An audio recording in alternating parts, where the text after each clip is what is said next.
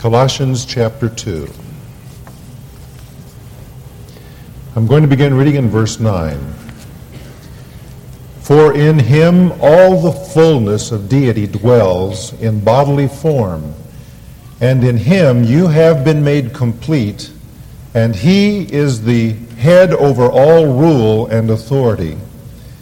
And in him you were also circumcised with a circumcision made without hands, in the removal of the body of the flesh by the circumcision of Christ, having been buried with him in baptism, in which you were also raised up with him through faith in the working of God, who raised him from the dead.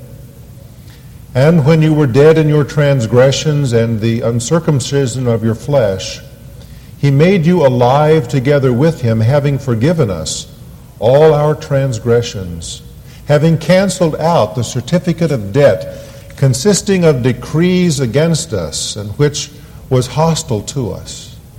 And he has taken it out of the way, having nailed it to the cross. When he had disarmed the rulers and authorities, he made a public display of them, having triumphed over them through him. Of all the confusion that reigns in the realm of religious thinking, perhaps there is none greater than the confusion over the law given by God to Moses. That law is given primarily in the books of Exodus, Leviticus, and Deuteronomy. The Mosaic Law provided for the ceremonial, social, and personal regulations for the people of Israel as they became a nation. Within that law of God, he revealed to Israel, and for that matter to the whole world, his moral standard for righteous living. The moral law is perhaps summed up in the Ten Commandments of God. Now, because that moral law reflects the Creator God's eternal nature, it is timeless and it is universal. It applies to all people in all ages. The Ten Commandments, or the moral law of God, is as relevant in the 1990s as it ever has been. It is important to understand that the moral law of God is good. As a matter of fact, if people would only keep the Ten Commandments, it would revolutionize human society. Have you ever thought about that? It would end human, it would end injustice. It would bring to a conclusion poverty and crime and war, exploitation, oppression, and every other human ill if only people would keep the Ten Commandments. The moral law of God is good, it is good for man. Except that there's a problem. And that problem is man. Humans are sinners by nature and will not and cannot live by the Creator's moral law. God gave us the moral law to expose the sinfulness of our hearts to ourselves. God gave the moral law to us to show us our own rebellion and self centeredness. It was God's intent in doing so to bring us to the recognition of our need for a Savior. The Apostle Paul calls the law a schoolmaster, a teacher to bring us to Christ. A dear friend of mine who is now with the Lord, evangelist Fred Brown, said regarding the law that it's like a dentist's mirror. The dentist, you know, shines that, puts that mirror in your mouth and shines the light in there so he can see the flaws in your teeth, but that mirror can do nothing to correct the problem. It only shows the problem. That's what the law is like. He said further, the, the law is like a flashlight. The electricity in your house goes out, you grab the flashlight, you turn it on to try to find what the problem is. The flashlight can't correct the problem, but it can show you what the problem is. Thirdly, he said it's like a plumb line that a builder uses. It can show where the building may be wrongly constructed. It can't correct the problem, but it can show the problem. That's how the law is, and that's why God gave it. And yet, there are many who are confused about the moral law of God. They think that by trying to keep the Ten Commandments, or by keeping man made religious rules and regulations, they can somehow make themselves righteous or can curry favor with God. But you see, trying to keep the Ten Commandments or to keep rules is not enough. God cannot accept into his fellowship even one sin. God is holy and righteous and just, and his nature demands that he punish each and every sin. And so, if a person fails but once to keep God's moral law, he's disqualified from fellowship with God. And yet, this idea persists that by keeping rules and working hard, human beings can gain merit with God. And that, that understanding, that notion, is what might be called legalism. Legalism is really a doctrine of demons, as our text suggests. Satanic spirits promote works as a means to righteousness, and they encourage human originated religions built around the idea of keeping rules to please God. The Colossians were being enticed by false teachers to turn aside from their faith in Jesus Christ and to adopt rule keeping, or at least to add it to their faith. They were being tempted to embrace the concept and the notion of keeping rules, of legalism. As a matter of fact, adding rules to faith nullifies the gospel. The gospel is salvation by grace through faith apart from rule keeping and, and human works. And to add human works or to add rule keeping nullifies the gospel. Furthermore, when one has trusted Jesus Christ and then turns to legalism to try to become more holy, it does not produce holiness and it does not produce maturity in his life. It produces frustration or, perhaps even worse, self righteousness. That's why I'm saying to you today, from based upon our text, that Jesus Christ is supreme over legalism. Now, there are three significant results that come out of that statement and flow out of our text. The first result is this that Jesus Christ is God, and in Him we are complete. The apostle says in verse 9, In Him, in Christ, all the fullness of deity dwells. That is, all of the nature of God resides or finds a home in Jesus Christ. This is one of the most marvelous statements of Christology or the doctrine of Christ in the New Testament. It is a clear assertion on the part of the apostle of the deity of Jesus Christ.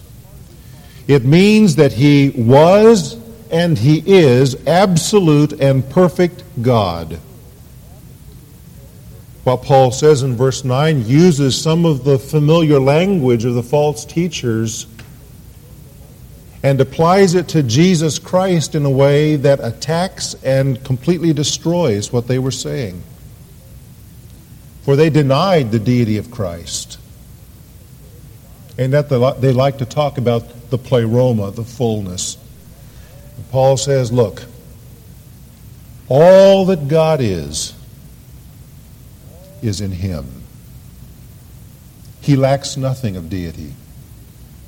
And not only that, it resides in him in bodily form. You see, the false teachers had some concept of dualism, philosophic dualism, which teaches that spirit is good, matter is evil. That's why in their religion they had to concoct some sort of a connection between God, who is pure spirit, and man. And they said God could not fellowship with man or dwell with man, so there have to be all of these layers or emanations between God and us. And they said Jesus Christ is a high emanation. He's one of the emanations God created between himself and us, along with all these others. And what the apostle says here is that all the fullness of God dwells in the material body of Jesus Christ. He destroys the concept here of dualism that matter is evil. And in doing so, he not only asserts the full deity of Jesus Christ, but his full humanity as well. For the humanity of Jesus was not merely a shroud for his deity, he was fully man as well as fully God. And having asserted that, the apostle goes on to say, And in him you have been made complete. The word complete is related to the word fullness. All the fullness of God dwells in Christ, and in Him you have been filled up. You have been made full. You have been made complete. In Him. In other words, by our union with Jesus Christ, the Christian is accepted by God as much as Christ Himself. The Christian lacks nothing that is needed for God's full approval and acceptance. For in him, the scripture says, we are complete. Now, if you're thinking with me, you'll remember that back in verse 28 of chapter 1, the apostle said that his goal was to present every man complete in Christ. In other words, it was not yet attained. He says, I, I am pushing for that, that all might be mature, complete in Jesus Christ. But here in verse 10 of chapter 2, he says, You've been made complete, which is true. And the answer is both. The English translation uses complete in both places, but it's two different Greek words. Back in chapter 1, he says, We want to present every man mature, full grown in Christ. Here, the apostle uses a different word that means that we have all that we need in Christ.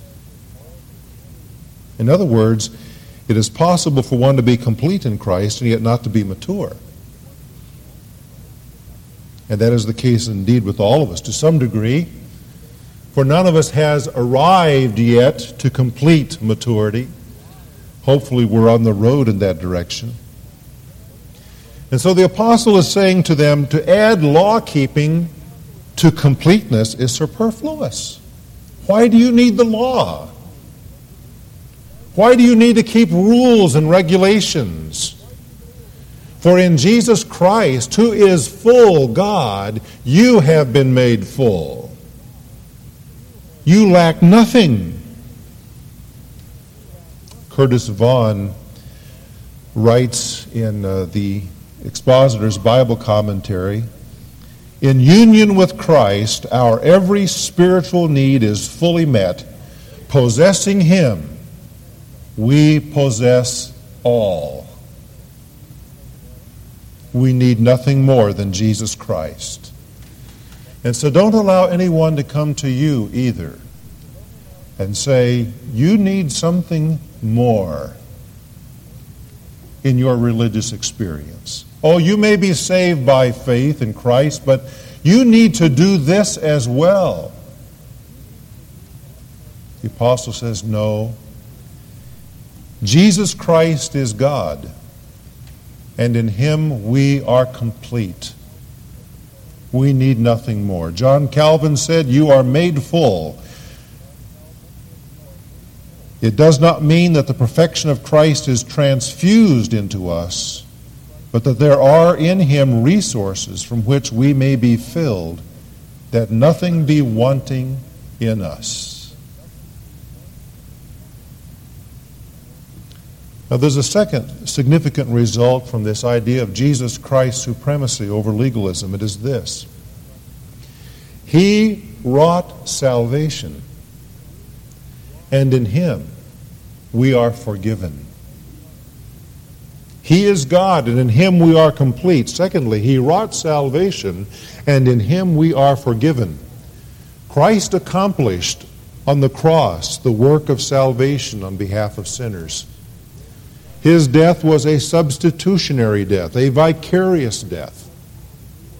He died for us. He was buried for us. He was raised again for us. Those are historic facts. The gospel rests upon them.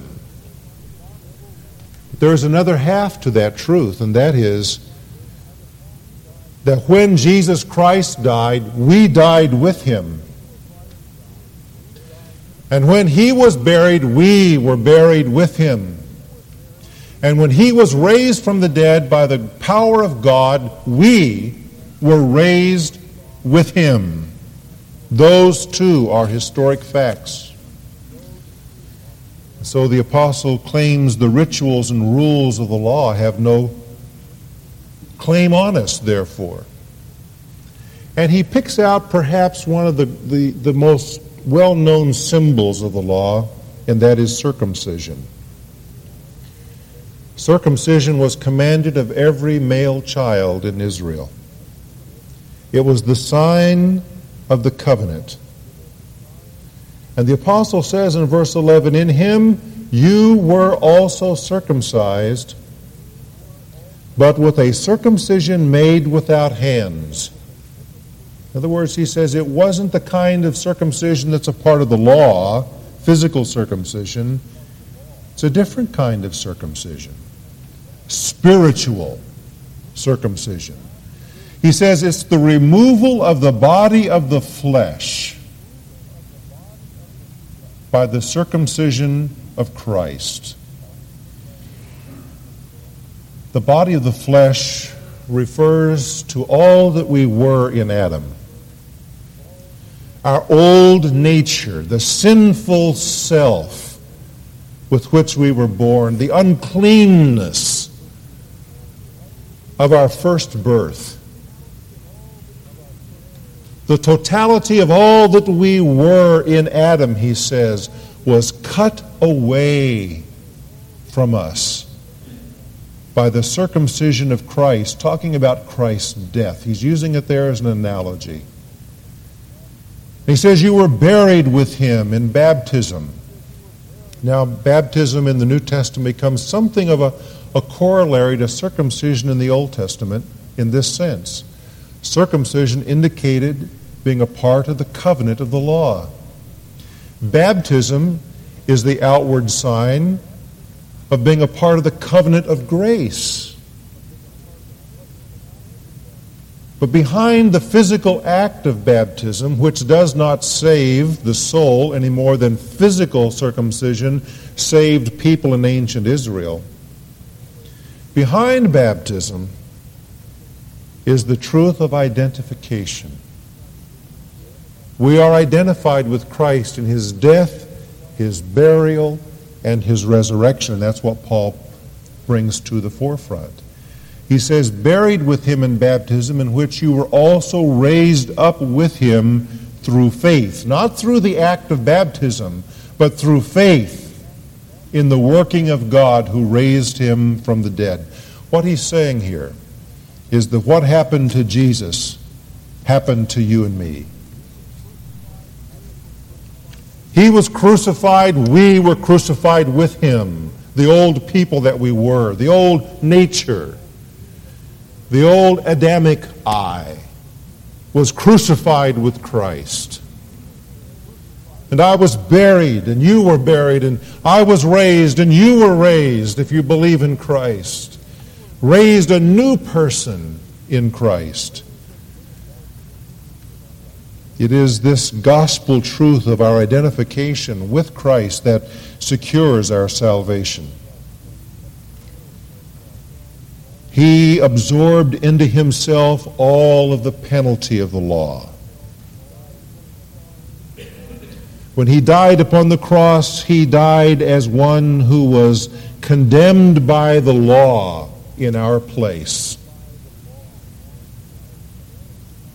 You see, the law had put us into debt. The apostle talks about that in verses 13 and 14. We had transgressed the law because of our sin. We were deep into debt. The law not only pronounced us guilty of transgression, it demanded justice. It demanded that we pay for our sin. It condemned us to death and justly. But that debt of our sin was eliminated through Christ's full payment. It says in verse 14, He erased, He rubbed out, He canceled out the certificate of debt consisting of decrees against us. It was hostile to us. The law opposed us because we were sinful. And it says he's taken it out of the way, having nailed it to his cross. See it this way. That Jesus Christ picked up that statement of debt, your, what you have owed due to your transgression of the law. And on the cross, he nailed that certificate of debt there, saying, paid in full. So that we are forgiven he wrought salvation. And in Him, by our union with Him, we are forgiven. Having forgiven, I like that next word, having forgiven us all our transgressions. Let me ask you a question. How many of your transgressions had you committed when Christ died for you? You weren't even alive. And yet He forgave you for all of them. See, the word all embraces all time. It means before you were saved, it means after you were saved. It means that all of your transgressions that you've committed up until this very moment are all forgiven by Christ.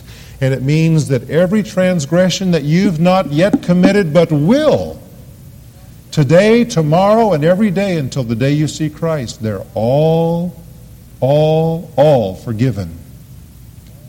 That's how complete Christ's work of salvation is. In Him, you are forgiven. His work resolves all of the issues between God and man. Why do you need the law? The law only condemns. The law can only shine its light on the problem. It can't do anything about it. Why do you want the law? says Paul. Christ has paid the price the law demanded. Don't return to the law. Don't return to rule keeping. Jesus Christ is supreme over legalism. Don't add it to your faith. That's not the gospel. First result of Christ being supreme over legalism is that he is God, and in him every believer is complete. Secondly, he wrought salvation at the cross where he paid the debt of the law. And in him, every believer is forgiven of all of the transgressions that the law shows. The third significant result is that he conquered satanic powers and in him we are victors. It says, when he had disarmed the rulers and authorities, he made a public display of them, having triumphed over them. The rulers and authorities in this context refer to demonic spirits, to cosmic spirits, to fallen angels who have fallen, who have followed Satan. These beings promote the idea of legalism. They promote the idea of religious works. And they do that in order to confuse people's minds and to cloud the issue of grace. They also do it to increase bondage of sinners to the law and the debt that sinners owe to a hostile law. Demons love to promote works and rule keeping. But Jesus Christ has removed that weapon from their wicked hands. He has taken the bondage of the law out of the way he has disarmed the rulers and authorities. He has stripped them of what they could use against us. The law's claims were destroyed by the law of by the cross of Christ. And the powers of darkness can no longer use the claims of the law to confound us. Christ has publicly shamed them and humiliated them. The picture in verse 15 is a very clear picture of a victorious general, in this case, Jesus Christ, leading his troops, his procession, in victory. The stripped, captured enemy soldiers being brought along and being displayed openly in their shame as defeated and humiliated. Jesus Christ has conquered Satan, and in him we too are victors. We share in that victory. And we do not need to listen to the whispering voices of demonic spirits anymore that bring condemnation and shame and guilt to us. We don't have to listen to them when they say that we are worthless. You are, God can never use you. Look what you've done. In Jesus Christ, we are victors. They have been stripped of their powers. Let's give them no authority. Give them no heed in our lives. Because Christ has conquered them, and in Him we too triumph. Jesus Christ is supreme over legalism. He has destroyed it as a means to gain a right standing with God. Legalism is not a proper expression of the law or of religion. The believer is saved by faith in a Savior who bore on the cross the weight of his transgressions. He is saved by faith in a Savior who lived righteously and who gives his own righteousness to the believer. So that in God's eyes, God sees us as those who have perfectly obeyed the law. He sees us as perfectly moral people in Christ. Do not mistakenly think that any good deeds or any rule keeping that you may do will gain you heaven or improve your standing with God. That is an eternal and a deadly error. If you are here today and you think that somehow, yes, it's God's grace, but I have to do my part, listen, Christ has done it all. All you have to do is receive it. H.A. Ironsides tells the story of a young man who went to a, a meeting and gave his testimony about how he was saved by the grace of God, and that the person who was in charge of the meeting was a legalist. When the young man was done, he got up to correct him and he said, Well, young man, we appreciate what you said. But before God did his part, you had to do your part. And the young man stood back up. And he said, You're absolutely right. And my part was to run from God for 30 years. And he chased me down and found me. That was my part. God's part was to intervene and to save me. Your part, my friend, is but to receive as a free gift what Christ has done for you, pictured in these elements that we remembered this morning. And if you've done that and you are a believer in Jesus Christ, these final words to you Seek nothing beyond Jesus Christ. For in him you have all that you need. You don't need another experience. You don't need something more to make you complete. You have in Jesus Christ all you need. Draw upon his resources. Secondly, enjoy your freedom from the law's indictment. No longer live under guilt for sins that Christ has paid for, that are under the blood of Christ. Don't try to make yourself guilty for things God's forgotten about. And certainly don't listen to the devil as he tries to make you feel guilty over things that he enticed you to do in the first place. The devil's tricky that way, isn't he? He'll say, Oh, well, go ahead. It won't make any difference. Everybody else is doing it. And you do it, and he says, Now look what you've done. That's the way it works. Some of you are still listening to the voice of the devil and you're laboring under guilt that God's long ago forgiven. And so enjoy your freedom from the law's indictment. The law is satisfied with you in Christ.